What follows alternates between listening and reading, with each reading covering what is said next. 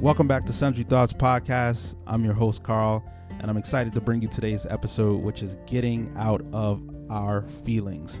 And each of one of us, the truth be told, has the unique challenge of getting out of our own way.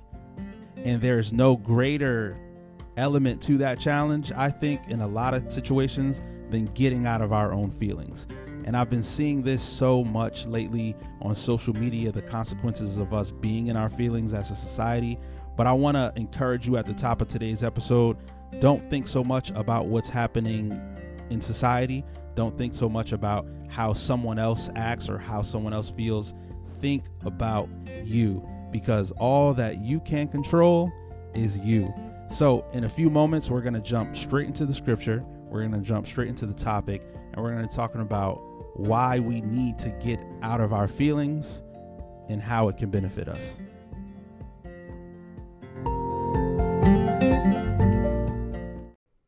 John chapter 4, verse 16. Let's read verse 16 through 18. Jesus said unto her, Go, call thy husband, and come hither. The woman answered and said, I have no husband. Jesus said unto her, Thou hast well said, I have no husband, because thou hast had five husbands, and he whom thou now hast is not thy husband, and that you said truly. Whoa. Verse 19 The woman said unto him, Sir, I perceive that thou art a prophet. Now, this is the truth of the matter. It is not particularly a nice thing, according to our culture, especially for Jesus to tell this woman, You ain't got no husband. You got that right. You've had five husbands, and the one that you have now is actually not yours. You were definitely right when you said that.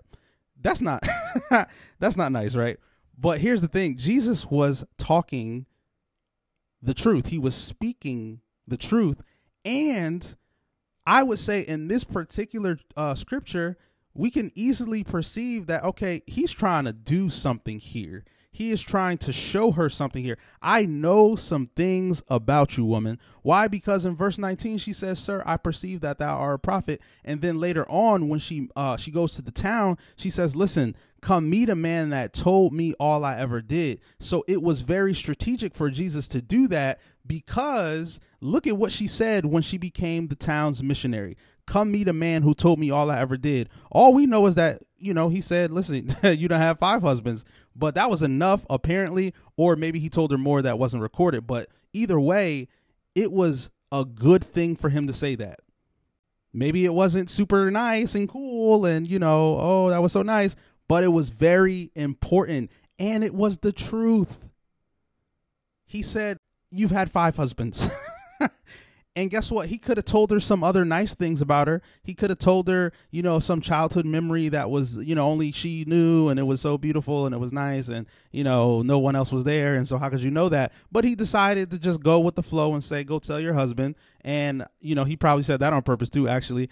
I want us to understand this is important because if you get to the point where you say, I don't like the way you coming at me, and so now I'm going to stop this whole conversation. I'm going to stop this whole communication thing because I don't like what you said. I don't like how it impacts me. Now you're missing something that happens later because Jesus is not being mean. Jesus is being honest and he's going somewhere. That is the title of the book of communication, healthy communication, good communication. It is entitled We're Going Somewhere. And if you can't stomach the truth, there's a movie uh a few good men where he said you can't handle the truth. Have we have we come to that point in our society where we can't get anywhere because we can't handle the truth? This is this is so sad. It's almost like you tell someone listen i don't believe that you know you can be anything other than what you were born as. You were born a man so you're a man and you're to be a man today you're to be a man tomorrow and you're to be a man the day you die oh you hate me because I'm a transgender woman. No, I just don't believe that. I don't believe that. Oh, you hate me. No. When did when did I say that?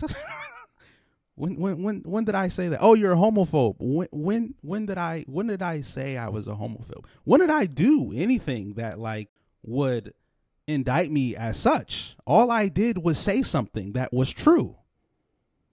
And a lot of you might be like, oh, yeah, amen. That's right. Because I know I got a lot of Christians here listening. But guess what? That's just, that's the same thing on another level. If someone tells you, hey, listen, you're not doing that good of a job, let me tell you how you can do a better job. Oh, you don't like me. Whoa. wait, wait, a minute. When did I say I didn't like you? I'm just I'm your boss and I'm trying to give you like some some constructive feedback. Oh, you never like me. Whoa. He never said that. She never said that. They just said, "Listen, you're not doing a good job here. Let me help you do a better job." Telling the truth might feel violent. I mean, let's just be honest, it might feel a little violent. But it's not violence. It's going to help you. That's what getting shots are. When they give your baby a shot, they're literally stabbing them with something sharp. That's what they're doing. That's a fact. But they're still not harming them. It just looks that way. and the same thing, if someone tells you something, you got to be mature enough. You got to you you got to get yourself together and say, "I am not going to ruin this entire communication exchange because I don't like the way I feel when you said that thing especially when that person has given you no reason to believe they coming for you in a you know systematized way and like you gotta you gotta chill get out of your feelings because you will not be able to get to the other side of this communication attempt which is jesus saving you and your whole town and changing your life because you told me about myself and now i don't like that no we don't need to do that so let's go to the second scripture matthew chapter 26 Let's look at verse 33. Similar, but it's a it's a little bit different, we'll talk about it. Matthew chapter 26. Let's look at verse 33. Peter answered and said unto him, Though all men shall be offended because of thee, yet will I never be offended. Come on, Peter, say that, right? Wrong. verse 34.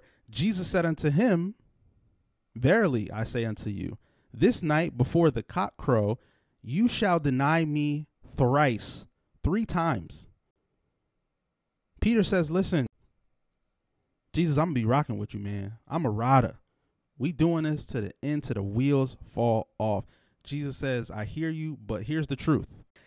Before the morning comes, mm, you're going to deny me three times. And we know the story that is indeed what happened. And Peter left weeping because it was true. Now, why did Christ say that?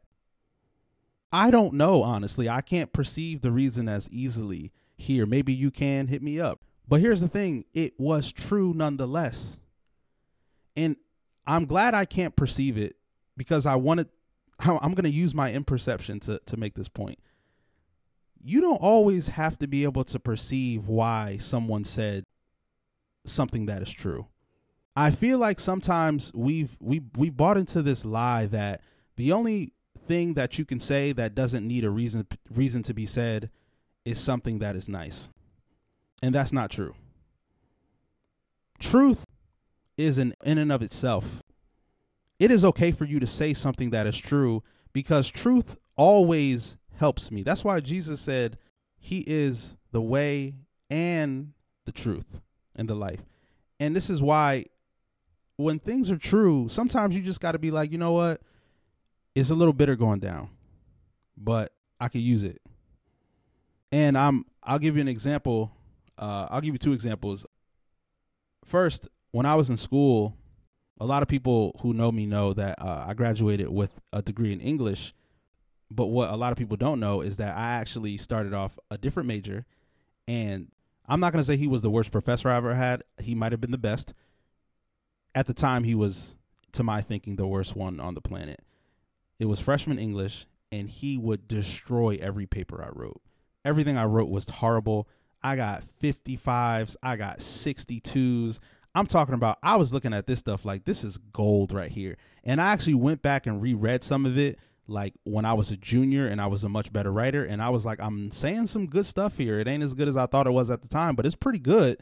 You know, and it still was just really bad 62 65 one time i was like okay i'm gonna take all of his suggestions. I'm gonna do everything he told me to do and i'm gonna write a still a really like you know kicking paper. Is gonna be it's gonna be amazing this paper. And this paper got like a 70 and i was like yo this guy hates me. He's a racist he was a white professor. but anyway, I I just couldn't understand though. That's really where I was. I was like, he must be a racist because this is like, I mean, how I mean, what more can I do? right? Um, so the funny thing is that he it was the best thing for me. That level of just I mean I mean you should have saw the red on these papers, guys. So much red, so many X marks, so many cross outs one day I was like, listen, I need to know why don't you like my writing? And I said, I'm gonna have a conversation with this guy. I mean, I had some I had had some small ones, some after class, you know, and you know, just real quick on my way to another class.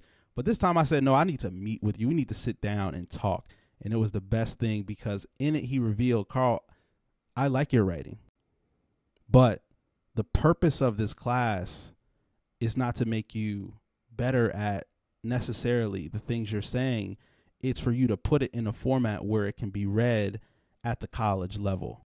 So you need to indent, you need to put more punctuation, you need periods. You're putting a whole lot of commas, but those are comma splices because then as now I was long-winded. He's like, "No, you need to break this up a little bit because I'm trying to make you a better writer for a wider audience." This ain't about you thinking is good, it's about everyone else thinking is good because guess what? You're not writing to yourself. He said the content is okay. I actually really enjoy it a lot of the times, but that's not my job here. Now, how did that happen? That happened because I was willing to have a conversation with him. Do you know how demoralizing it is to get back paper after paper and in red ink? As a matter of fact, this is where we are as a society, right? They've actually, in a lot of schools, banned teachers from using red ink because red is such a like offensive color. And I understand what they talk about because I remember getting those red marks and it's just something about the red. But guess what? Take it. Stop being so in your feelings and just have a conversation. Why the red? Because when I had the conversation, now we can build based upon the truth that, yo, the red is necessary because you don't need to say this whole sentence. This is you flexing, trying to sound nice. Get rid of it. Yo, this whole sentence, you need to break this up into three other sentences. You didn't indent in these three different parts. That's his job to do that. It ain't got nothing to do with how I feel. And you might say, well, he could have just been better if, you know, if he just explained a little bit more, he was a little softer. He was the reason I became an English major. It was the challenge. It was the I am going to prove him wrong. It was the conversation that says, listen, it ain't about what you're saying. It's about people ain't going to take what you're saying because I cannot understand it or I, it's too much work for me to understand it because of these run-ons, because of these mistakes, because of these errors, because of, you know, it not fitting to the convention. And so you have to understand, yo, I I need to I need to do what I need to do regardless of how I feel.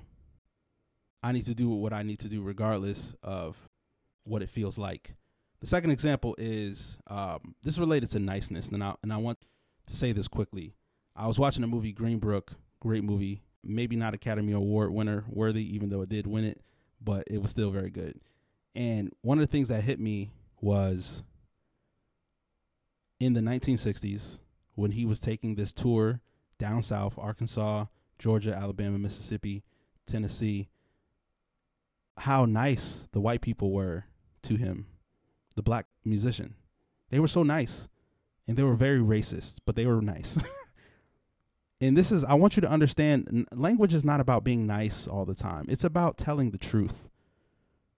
Because in one particular scene, he could have saved a lot of time, he could have saved a lot of embarrassment if the white man who was being nice to him would have told him the truth, which was, You can't eat here.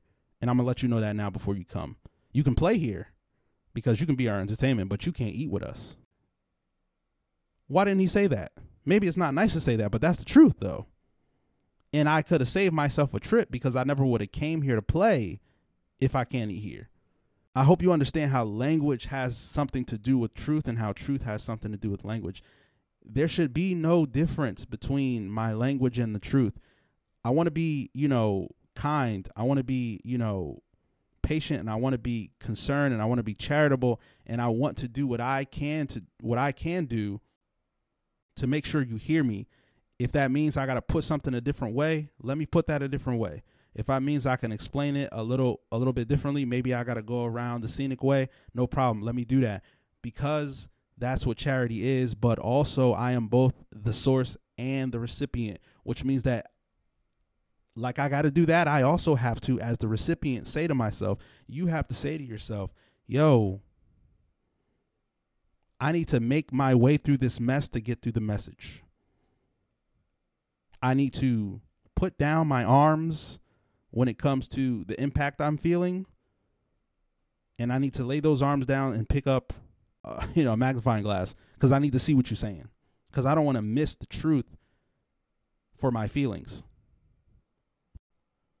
The first reason it's important for us to get out of our feelings and thereby get out of our way is just what I said a few seconds ago.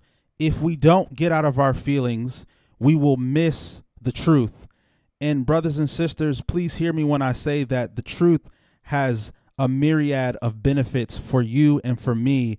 What I am not doing here is setting up a false dichotomy between the truth and your feelings. I am not saying that it is either the truth or it is either your feelings. It is certainly both and. But what I am attacking, what I am attacking most vociferously is the attitude that says that my feelings and the truth can coexist when my feelings are above the truth. That is not correct. The truth refuses to be subservient to anything else, quite literally. The truth does not exist in any other place but first place. It must be supreme or it must not be at all. This is why Donald Trump, even though he says he's the president and he feels like he's the president and he uses language that would pretend to the presidency, I do not engage him. I do not coddle him. I do not feel bad for him that he thinks that. I refuse to go with him there because the truth is is that you are not the president. You lost the presidential election. That is the truth. And you can say what you will about the media, you can say what you will about whatever else whatever else you want these are facts. He he lost the presidential election to Joe Biden, so he's not the president. Now, before you think I'm going off on a political tear and perhaps I was about to, let me pull myself back. This is literally everything. This goes to any piece of reality. It does not matter what you think. The truth is going to be the truth. And if you hold so tightly to your feeling that you demote the truth, what you are in fact doing is not only dangerous, it is wrong. And in essence, what you're doing is you're kicking the truth out. And you're saying, my feelings got this. And here's where we arrive at point number one we're missing the benefits. And we need these benefits. These are vitamins that are essential for us to be better.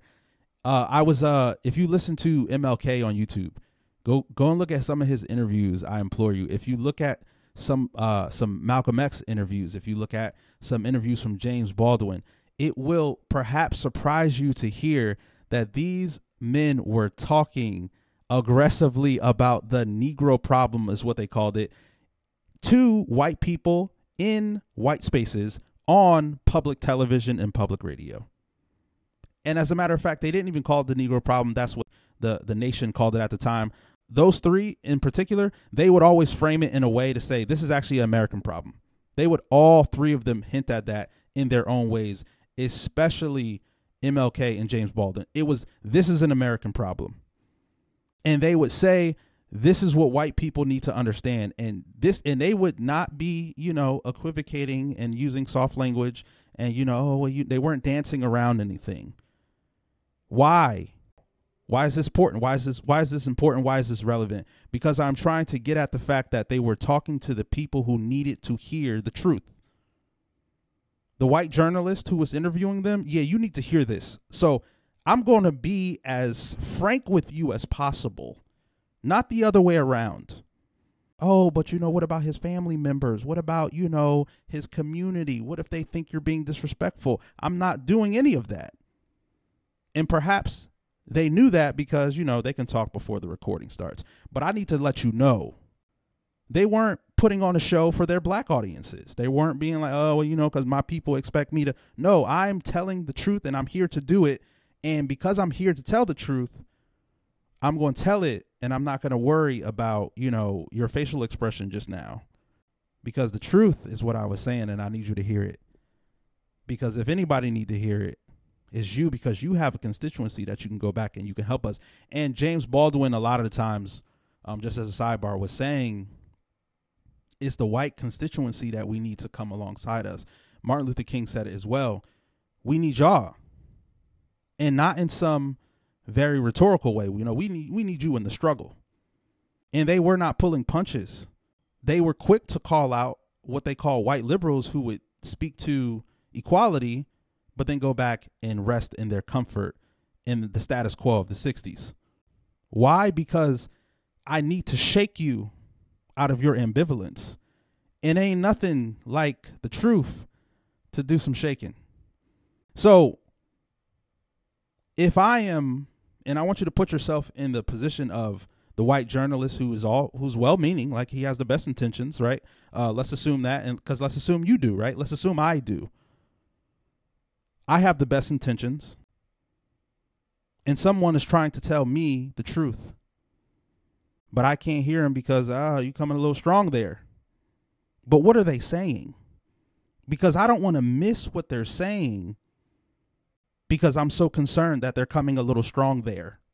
What are you telling me? Because I need the benefits of the truth. And what I and you need to have right now, what we need to decide on this episode here is to have an a priori commitment to receiving the instruction of the truth because to do otherwise is to be a fool, according to the book of Proverbs. Because the fool is the one who does not heed instruction. And I don't want to be that. There was a um I remember one time I was uh, I was at work. We all know that, you know, for the last 20, 25 years, 30 years probably. Two things you can't bring up at work are religion and politics. And I was at work and of course, we were discussing that because forget all that. but no, um, somebody made the comment like, you know, it's funny they say you can't discuss religion and politics at work. We do fine, right? We we're, we're fine with it. And we were all of different political and religious uh, sways, if you will. And a guy in our group said something so interesting. He said there was a study, and I didn't I didn't ask him what the study was, so I'm sorry I can't give it to you. But he said there was a study done that found that actually the rule to not discuss politics and religion at work does more harm than good. He said that the studies showed that because of us not talking about it, we actually leave off a very, very big avenue toward diversity in the workplace by staying silent on it.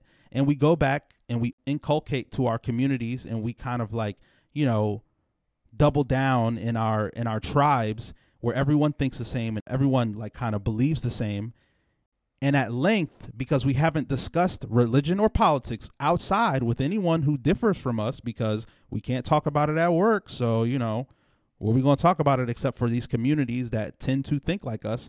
What happens is guess what? It has now hurt the discussion because now people no longer know how to disagree anymore. And i thought that was so powerful. And this is why we need to get out of our feelings. Because if we're in our feelings, then we're going to feel justified by staying within our tribe, staying within our community, refusing to engage anyone who feels differently, refusing to listen to any argument that doesn't sound like the one we grew up listening to. And we're going to miss the benefits of the truth. Well, Karl, I know the truth. I know that my community was speaking that truth. They was like laying on those facts. Okay, but let me challenge you here to tell you this. What if the truth is so broad? What if it's so big? What if it's so wonderful that that you only have elements of it actually? That you have pieces of the truth and perhaps all your pieces are in fact truth. There's no lie in them. But what if you're missing a perspective of the truth? What if there is an element that you have not considered? What if there's a vantage point that changes the color? What if there is a vantage point that changes the application of said truth? You're not going to hear it because you're in your feelings. So, in the same vein as missing the benefits of truth, uh, this is kind of like a part two to part one. So this is part 1.5. And I wasn't going to put this in the episode, but this is so very important. I want you to hear this. Beloved, really, really hear this. Do not be the kind of person who family and friends cannot just like exist around you and be themselves around you and tell the truth to you because anytime they say something that's going to implicate your feelings or that's going to, you know, paint you in a not so, you know, magnificent or, you know, splendid light that you're just now you got a whole situation going on. And now, you know, it's now we got to stop the party. We got to stop the show because now your feelings done got pricked and now everything is up in the air and everything is in jeopardy. Don't don't be that kind of person because you're missing the love. You're missing the laughs. You're missing relationships. You are literally missing people when you decide to do that. I do want you to know it is a decision. you can decide to be offended, and oftentimes that's what you are deciding to do. And just as an example, you know, let's say you and your friend are out and your friend had a bad day the other week and they just, you know, being your friend just want to share with you what happened and you know whatever case may be. And they're telling the story and they're hey x y and z happened and then i went to work and this happened and oh it didn't happen when i called you later and you you said this and that or you didn't react this and that way. And then and you like hold up wait what? Why you blaming me and you know whoa. See this, this i hope you i hope you just caught that you were implicated the story that they were telling didn't paint you in the most positive light. And now the show has to stop. And now the conversation was about them and their bad day, but now it's not about them and their bad day. It's about you because they just said something about you. And now the whole thing got to shut down because you. Beloved, no, no, just no. There are people, I have met people. I know people now who, whenever you say anything about anything that they've done or that they've been or that they've said or that they've acted, if it's not positive, the reaction is, "Oh, I'm the bad guy." Um, I wasn't, you know, this this not a James Bond movie, but you know, we ain't perfect. So some things, sometimes we occupy the place of the bad guy in a minor sense, maybe in a medium or major sense sometimes. But guess what? If I can't just tell you the truth, like, yeah, no, that wasn't, that was kind of whack. Or, yeah, that wasn't the greatest. But anyway, if I can't do that and move on, if we can't just, you know, just be like, dang, that's crazy, my bad. Or let's you let's say you like, I mean, you try, it wasn't that bad. All right, whatever. I mean, listen, I'm not trying to do that anyway. I'm just trying to tell you about how I had a bad day. You're that thing you did or didn't do, that was just one element. So we it ain't even that serious. But when we start talking about the oh well, you know, I'm the bad guy now, now you're catching feelings because they didn't paint you in the way you would like to be painted. But this not your story, sis. This not your story, bro. We got to do better. We can't be that person cuz we're missing the love. Now those people are going to start to be like, "You know what? We can't we can't talk we can't talk about this with them. This is how distance starts to you know happen between people where it's like it's it's that's who you are and I I'm not going to disrespect you like I'm not going to keep I'm not going to disrespect myself like if you can't take the truth I'm just not going to mention my day like that no more cuz what if I say something? What if what if I implicate you in some way? What if I paint you in a way that's not to your liking? And I'm just really just trying to be honest. I'm just trying to talk here. And now it's a whole like production on Broadway because God forbid somebody like, you know, poke you in the feels. We got to do better than that. This is the social media situation all over again. That was the first episode. How have we become so cynical? A lot of that is seen on social media where you know, somebody say something, oh, I like a blue shirt. Somebody in the comments, blue shirts are terrible. I had four blue shirts, they all got ripped. Okay, but that's not their situation. Maybe you got it from a different store. Like, calm down. you know, like, what kind of people do you think are going to be in your life when you operate like that? Now, I hope nobody does, but just in a rhetorical sense, think about that who wants to deal with that? I don't. You don't even. the people who like that don't want to deal with that. So we're to do better than that for sure.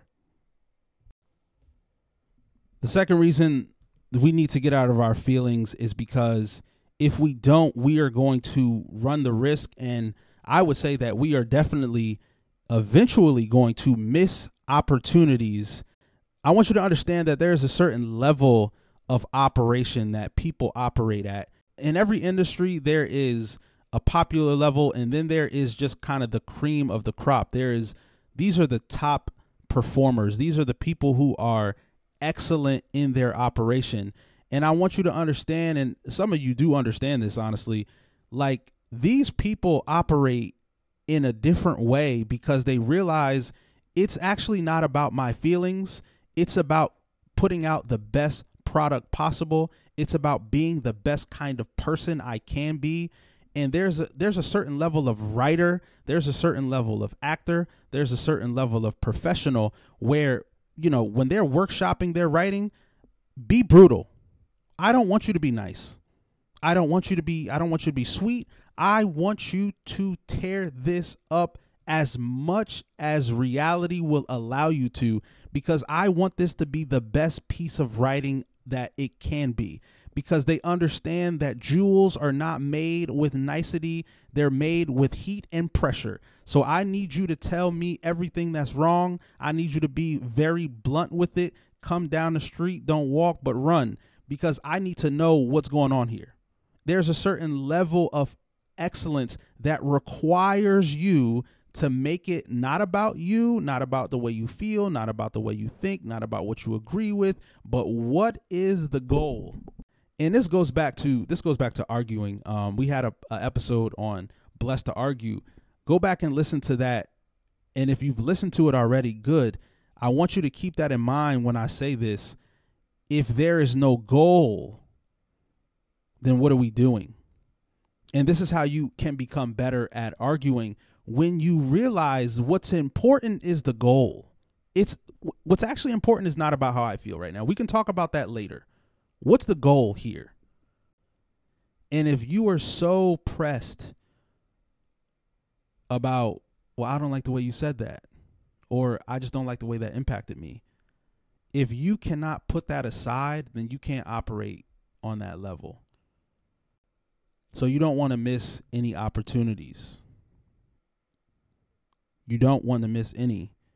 And if I am constantly thinking about who slighted me, if I am constantly thinking about how I feel and how that impacted me, then I am not going to be able to do the thing and reach the goal because the truth is that the goal doesn't care. Someone said, uh, I think it was Warren Buffett who said, the stock doesn't care that you have a hundred dollars in, in, in it. It doesn't care that you invested your life savings in it. The market could care less that you put a hundred thousand or a hundred million. It's going to do what it's going to do. And I want you to understand that at a certain point, if you're trying to get somewhere, if you're trying to do something, it's not going to come and talk to you and, you know, hear about all the things that have happened to you. It is going to keep moving and you have to keep moving in order to apprehend it. And if you are too busy nursing slights and wounds and this and that, then you won't get there. And I love stories like the story of RGB and particularly women in those in those places because she didn't have to say it. She did. You know, when people because people would ask her. um, and even the way she would talk about it, you could tell like she had just developed this tough skin, but you could tell like RGB didn't get to Supreme Court by changing the way people spoke to her. She changed the way people spoke to her by getting to the Supreme Court. And thereby changed the way the whole industry would talk to other women because she's at the Supreme Court. But it what she didn't get there by saying, "Oh, you going to talk to me?" No, she had to deal with misogyny while she was getting there. And if she would have stopped because I I can't take this misogyny, she would have never got there. And this is the same with with all of us, but I mean, you know, somebody who like, you know, was a woman in the 60s trying to get to the Supreme Court was a whole different thing, right? Um, but it's whatever you can have a thousand excuses as to why you don't like, you know, the way da da da. Get out of your feelings.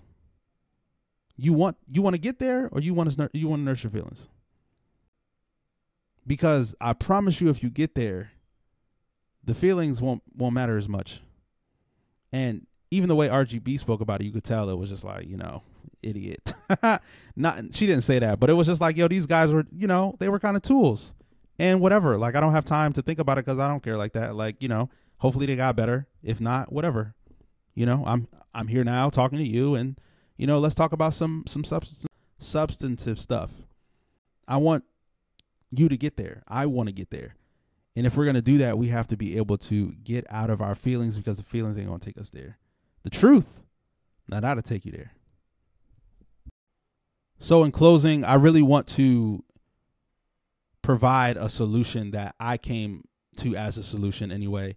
And this might not work for everyone, but it has worked for me. Um, and I, I would say try it if nothing else is working for you. Honestly, when it comes to getting out of your feelings, you need to be blunt, and I do mean with yourself. See, people think of bluntness as you're being blunt with other people, but you're only being blunt with other people because you're blunt with yourself, as it is with everything. The reason why you are probably very, very nice to other people is because you're very, very nice to yourself. Stop being so nice to yourself and be very blunt with yourself because, again, we want to operate on this level of excellence.